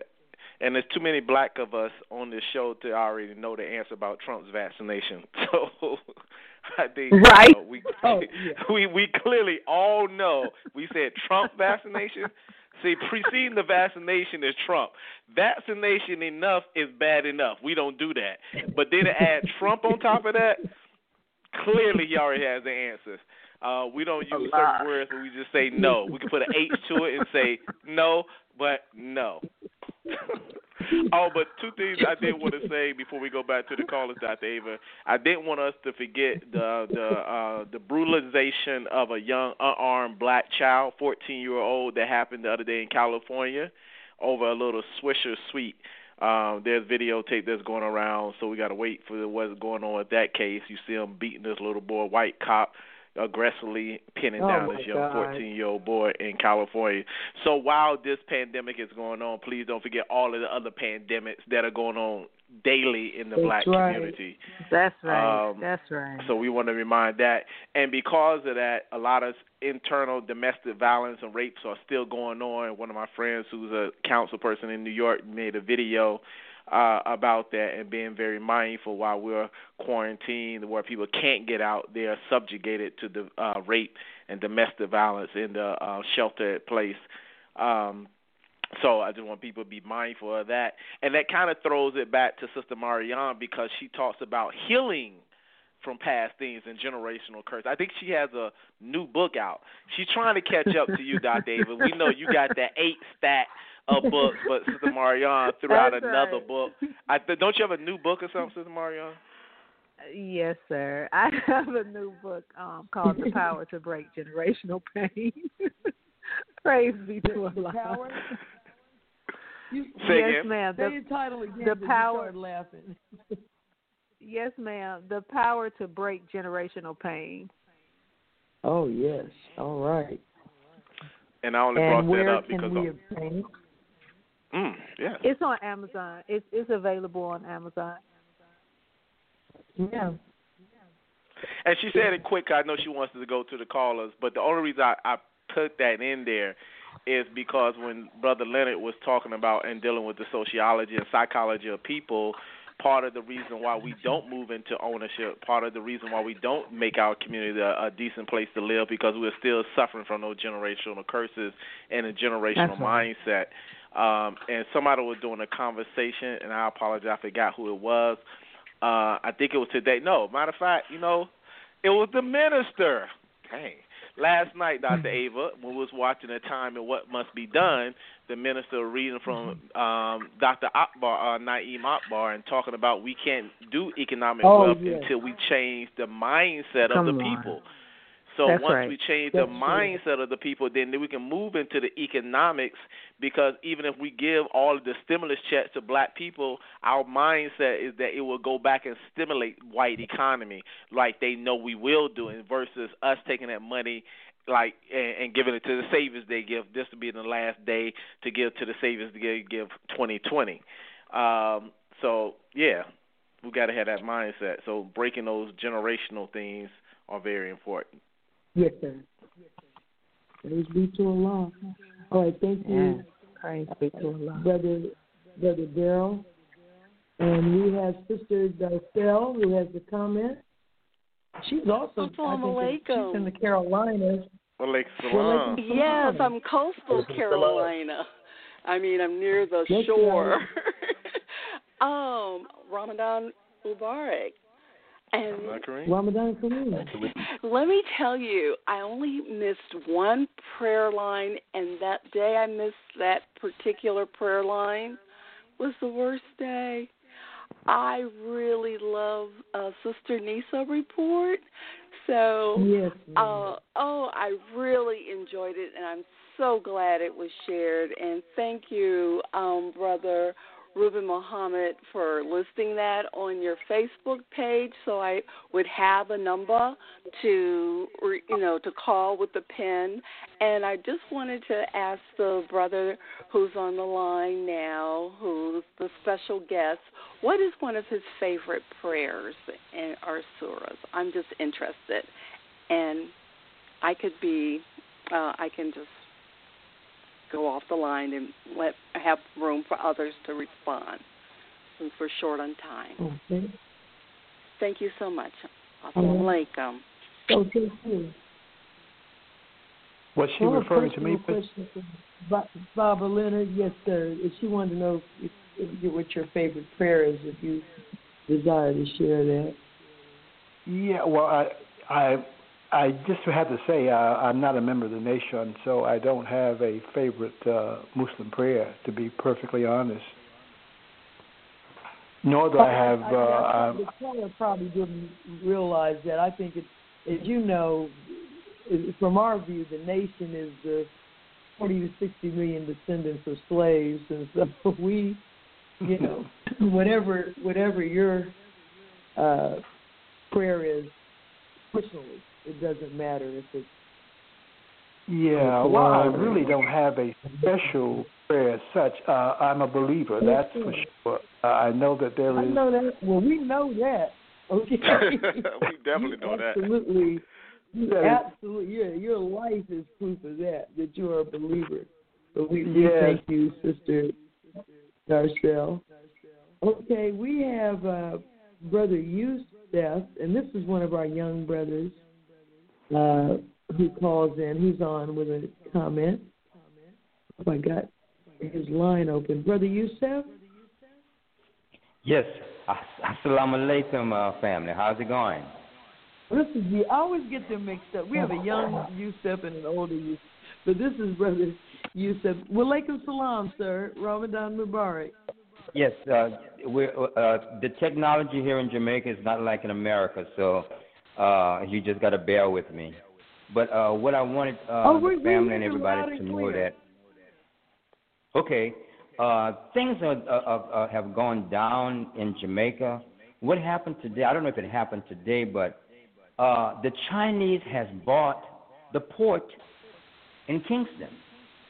Hmm. I, it's just like Wow. I can't believe that actually happened. They Hmm. actually bought the port. Wow. And, uh, they own all the stores.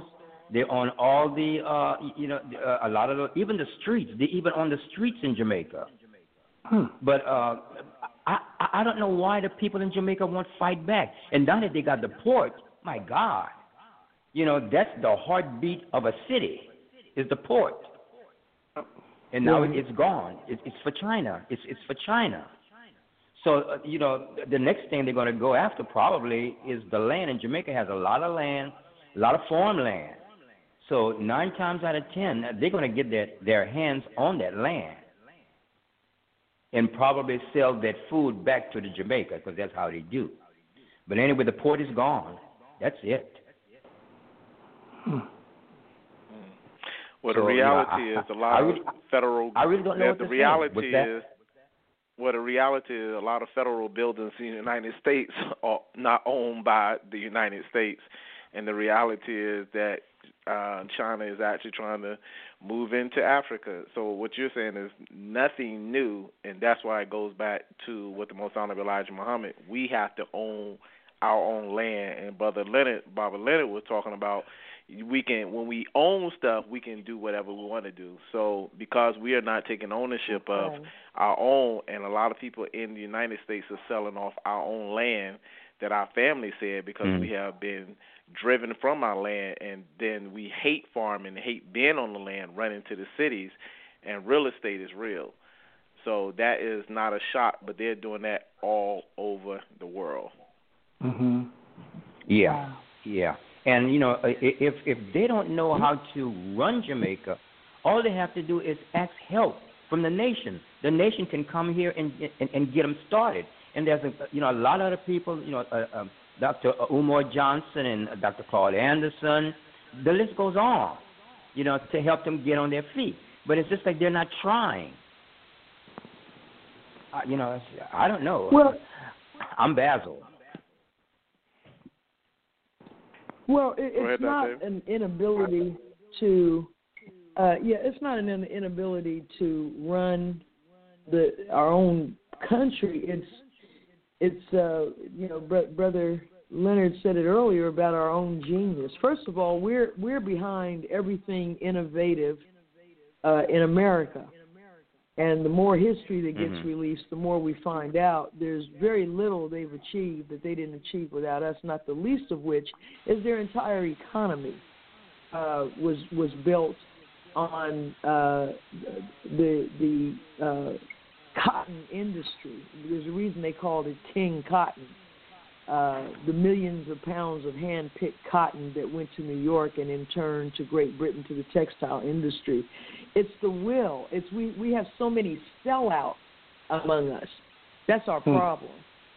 Hmm. That's our problem. Is is hmm. we're. I think if if Allah blesses us to come out on the other side of us, one of the first things we need to do is start uh, sitting down uh, these black elected officials who have been silent throughout this whole thing. I mean, where's the black caucus in all of this?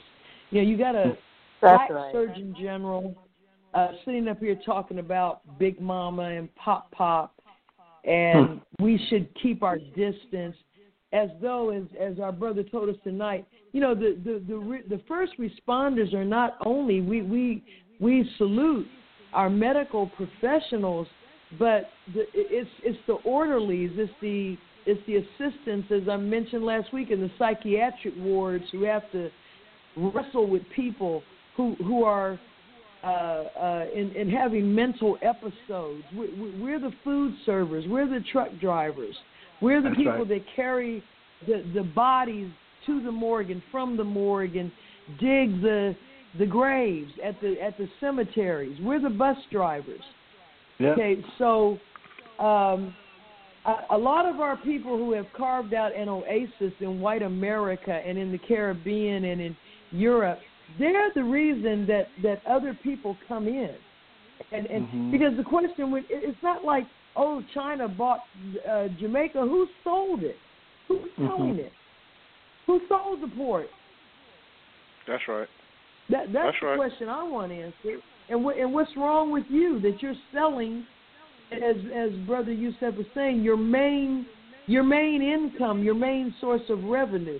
You you, mm-hmm. you know the they they have taken over all of the food production, and as the minister said, in time and what must be done, then they sell it back to us.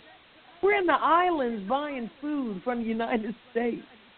Mm. This is how right. insane That's it is. right. But it's a mindset. It's a mindset. But thank you, uh, Brother Yusef. Sister Peggy is calling in with a comment. Sister Peggy, uh, Ramadan Mubarak. Ramadan Kareem. I have two things I'd like to talk to you about. Number one is do you remember when I said, maybe about two or three weeks ago, I said that if um, the Department of Defense asked me to come back, that I would not go back for even a million dollars? Well, I got yes, my ma'am. letter last week, and oh. I misplaced it. I don't even know where I put it, but I'm not even thinking about them. And the second thing I want to say is do you recall when Brother Dr. Aleem was on your show and he was telling us the story about a retired policeman who went to the emergency room and he was sent back home and then he fell dead down the street? Well, something very similar happened to a young lady here in Dallas. She is 17 years old and the youngest one to have died from the coronavirus in Dallas County. And she went to the emergency room. She was positive. They sent her home. And then once she got home, she was feeling very badly. And her mother went into the bathroom and she was dead on the floor. No, I'm I'm sorry. She said she had passed out on the floor but she died at the hospital. And she was just 17, and not to have had, not known to have had any previous uh, chronic conditions, and she had not been sick. She wasn't. Uh, yeah. So I just said, mm, maybe she had the same thing that that that the uh, policeman had. Just fell out, just passed out. 17 years old. And she's black, the youngest, the youngest to die of COVID in Dallas County. That was very sad that they sent her home. I don't know what but it that's is. What they do with us. Yeah. Yeah, I don't know what it is. What made them send her home? and I guess you have to be on. Well, they send black they send black people home. They send black people home. Yes, and there's there are a number of reports and articles out. See again the systemic racism, uh, the the failure refusal to try to resuscitate us, the failure refusal to offer the best care possible. When that man over there, the prime minister of Great Britain, uh, came down with COVID 19 or was diagnosed with it, goes into the hospital, went into ICU. I, I told everybody that I said he's he's coming out. They're, they're going to uh, take care of him. Hmm. And and of course uh, he did. Now here here's a man that smokes. Here's a man that's obese. Mm-hmm. And yet, because he and they said the hospital they took him to in London is one of the best in the world. He received advanced quality care. Mm-hmm. They probably gave him interferon. Mm-hmm. I don't know that. I'm just saying that. That it, this this this is part of our refusal to build our own hospitals, to go for self, and and prayerfully this this is this is a grace given us yet one more time to wake up and recognize we are not going to be assimilated into this country, even though a lot of our people want to. For whatever reason. I don't understand why at this point anybody wants to integrate. They don't want to integrate with each other. They're they're Hmm. they're, they're seceding. That's what I said about California. The man said we're a nation state. And since Trump told us we have to import our own uh, uh, tools to deal with this this virus. We're gonna we're gonna export as well for ourselves. Yeah, we're we're gonna we're gonna do for self. Yeah, and I, And I and just, so this, this is how they treat us. I know personally of of cases like that in my family. well, My sister-in-law in Iowa turned. You have it now. Go home and battle it out, and she did, and she prevailed. Yeah, but she was this young woman, just seventeen. They said she had a wonderful future, and, and it doesn't, and it doesn't even, and it's that that doesn't really have anything to to do with it. But I was just listening to what her teacher said about her, what her mother said about her, and was all very, very, very good. Not a bad. But we're girl. losing our baby. We're, lo- we're we're losing our babies and our youth every day. Yeah, seventeen. I, I'm not dismissing it, but I'm saying this is perhaps drawing attention. When it comes to black people, it's not your age, it's not your gender, it's not what a good person you are. You know, the 26 year old brother in in Dallas that was the accountant that was home eating oh. ice oh. cream in his own apartment. Come on, come on. And, and a white female police officer broke into his home and gunned him down. He's just as dead. So That's right. For black people, it's like pick your poison. Hmm. You want to die That's from right. uh, uh, uh, being mishandled in the healthcare system? You want a cop to shoot you? Name it. What do you want? You want you want lead in your water, like Flint, hmm. Michigan? This is what the minister said in the time and what must be done. This country has a Come policy on. of depopulation. Hmm. That's right. And and and God is manifesting That's the right. United States as being the third world country. Yes. You know, welcome to our world. Now you're Rwanda. That's right. You're one third of all the deaths on the planet from COVID 19. You, the United States, with all of your military logistic uh, power, but you can't get test kits out. You can't even make a reliable test. Teach. You have nothing to treat this disease with. You got caught out because you have a, a, a egomaniac psychopath for president who yes. represents your mind.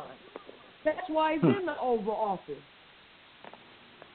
Because he represents the mindset of white America. That's right.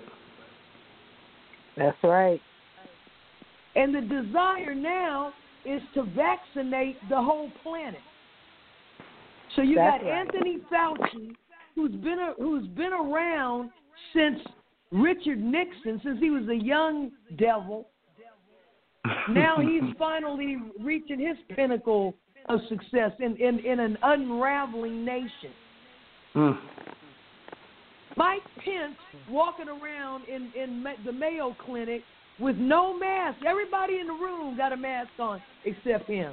Now, is he Arrogant. dumb, or does he Arrogant. know something we don't know? Yes. And arrogant. But does he also know something we don't know? Mm. The president refuses to wear a mask. Listen, What, That's right. what is going on here? That's right. very revealing. There's something out here. That's There's something out here. But is this a plan that went awry? As Allah said, they plan and He plans, and He's the best of planners.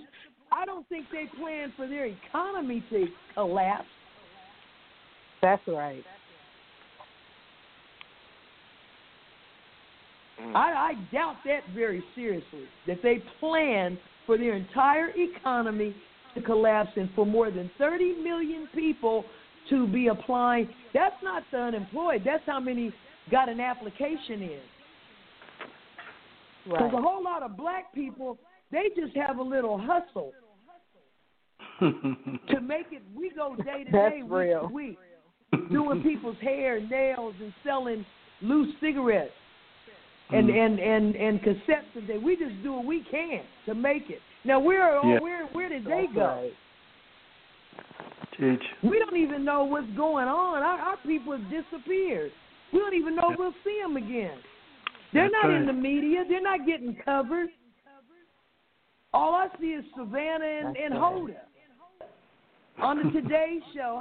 Hi, look at what we're doing at the house. Everybody should stay home. That's easy when you got a ten thousand square foot mansion and a and a golf exactly. course in your yard. you can maintain. They've been maintaining social distance, white people, since they were born. Teach. Wealthy ones. Teach. That's right. I'm sorry. I'm just. I'm, oh. That's oh. I, you know I, every day this happens. that's my that's my mental trip with this. but but we're uh, but but thank you, Sister Peggy, for providing us with that. But that is horrific, and it, it so, they keep saying this is only the the old people. And see now all of these white Donald Trump people, they're out protesting because now that it's been revealed that we're seventy percent of the deaths they're saying, well, this is a nigger illness. Why are we being made to stay home? Teach. Literally. Yeah. Man. that's their that's their minds. They immediately yep. came out in droves the next the next that's week. Right. Remember that week they did the whole week on oh black people, it's people of color. And they have pre existing conditions. Mm-hmm. Yeah, we got a condition that preceded that condition, and it's called slavery and Jim Crow. Teach. That's right. Yes, ma'am. There's a stress called being black in white America. That's mm. a real lethal disease. Mm. That's right. But I'm I'm sorry, brother, brother, you, you got a report you got to give. We no, I just wanted to jump in left. here. Yeah, but I just want to jump in here, and that, I mean that what that spirit is the spirit. I mean, it's it's stuff that people got to look at, got to realize. Just like North Carolina, yes, a lady uh, caught COVID nineteen, leading the protest to open up the state. And then when she got COVID nineteen wow. and was confined to house arrest, she was mad at the state for denying her rights to be able to come out with it because she said they confined her and illegally quarantine her just because she had it. She's still fighting. So these folks wow. crazy. So I just wanted to say, uh, sister, yeah, Sister Hassan, Hassan uh, who's down, um, Brother Amin from DC's daughter, who's at the medical school in Cuba. Uh, one of the things she did tell me uh, before she gave me the report on Cuba, she was saying that she was in a grocery uh, store line the other day, and there was toilet paper, detergent, and chicken, amongst other things, in the store. But those were the main items that people came for. She said people are just trying mm-hmm. to survive there. She said there isn't a stock like the states for people to stock up on. So whenever it's in the store, everybody goes to try to get some, and you pray it doesn't run out before you get a chance to buy some. Um, and she's going to be typing some more stuff and sending it to the um, the final call. But she gave her um, she gave a report. She said, well, as far as the virus is concerned, Cuba is still testing daily, and we still have many positive cases. Here are the numbers as of last night, 11:59. To date, Cuba has tested 47,347 patients. 1501 were positive. There are 757 current positive cases hospitalized. 10 of those are in critical condition, and another 2,954 who are hospitalized and under observation for suspected positive cases. Another 6,972 who are being monitored in their homes. These people are under observation due to a contact but are not um, systematic. Uh, 61 deaths to date, including three yesterday. 681 recuperated cases to date.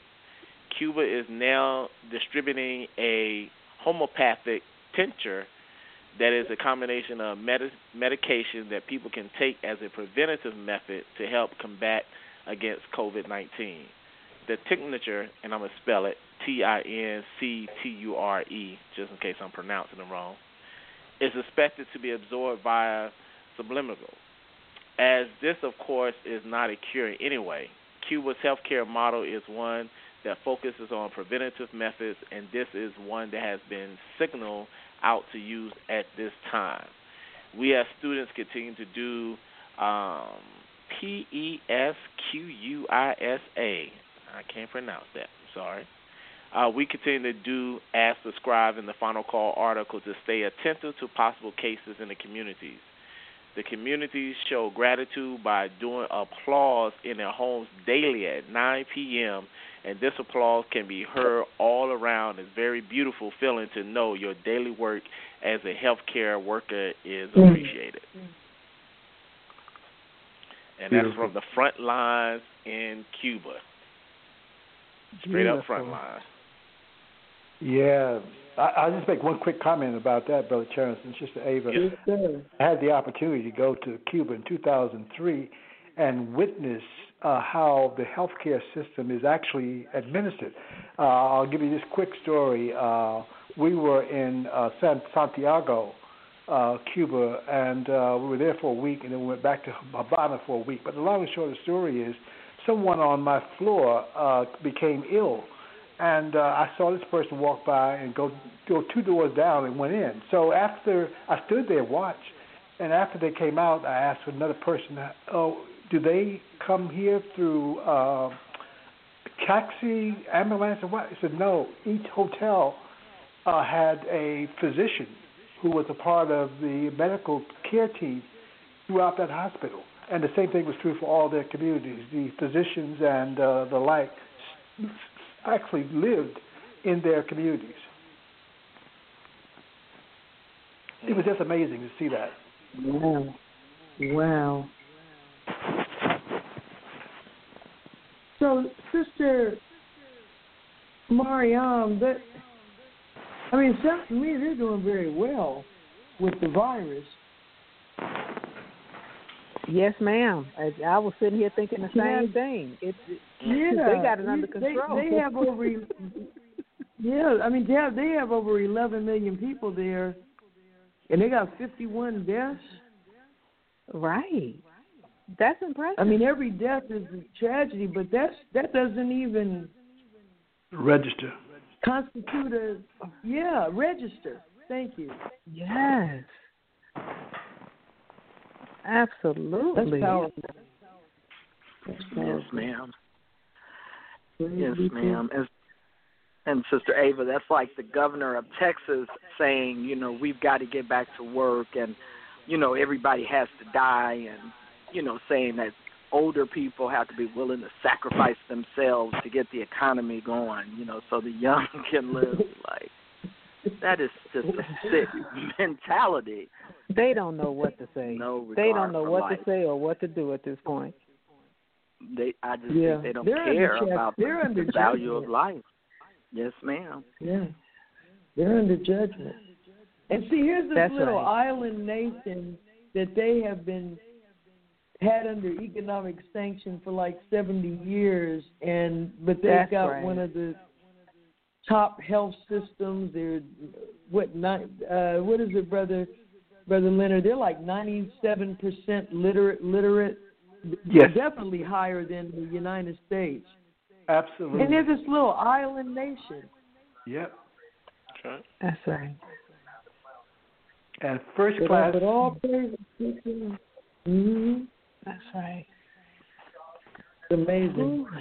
Well, anyway, uh, brothers and sisters, this, this has been phenomenal this evening, and uh, I think on on behalf of all of us, uh, I can express my deepest and humblest gratitude to Baba Leonard Dunston uh, to come on this program, and I, I, I hope we can get you back, sir, um, as soon as possible. And the first thing I plan to do is let the minister know so I can get some gold stars. Let you know, let him know you were on the program. you, this would we've had we've had some superstar programs, brother Terrence, the last couple of weeks. So you got you got to keep this up. You got to. That's right. I don't know how you're going to do it. But, oh, but in, in, addition to our beloved brother, yes, sir, I want to thank uh, uh, our producer, Sister Rona Muhammad, our uh, contributors, Brother Ruben Muhammad out of Melbourne, Australia, Sister hmm. Attorney mm. Pamela Muhammad, Sister mm-hmm. Mariam K. Muhammad, of course, my co host, Brother Terrence, and all of you who called in and patiently uh, waited, and those that we didn't get to, um, Allah willing, we, please call back next week, and uh, we'll continue on and bringing you the very best that elevated places can bring. May Allah bless us all with love and the light of understanding. As I leave you in peace, Assalamu alaikum. Wa alaikum assalam. Wa alaikum salam.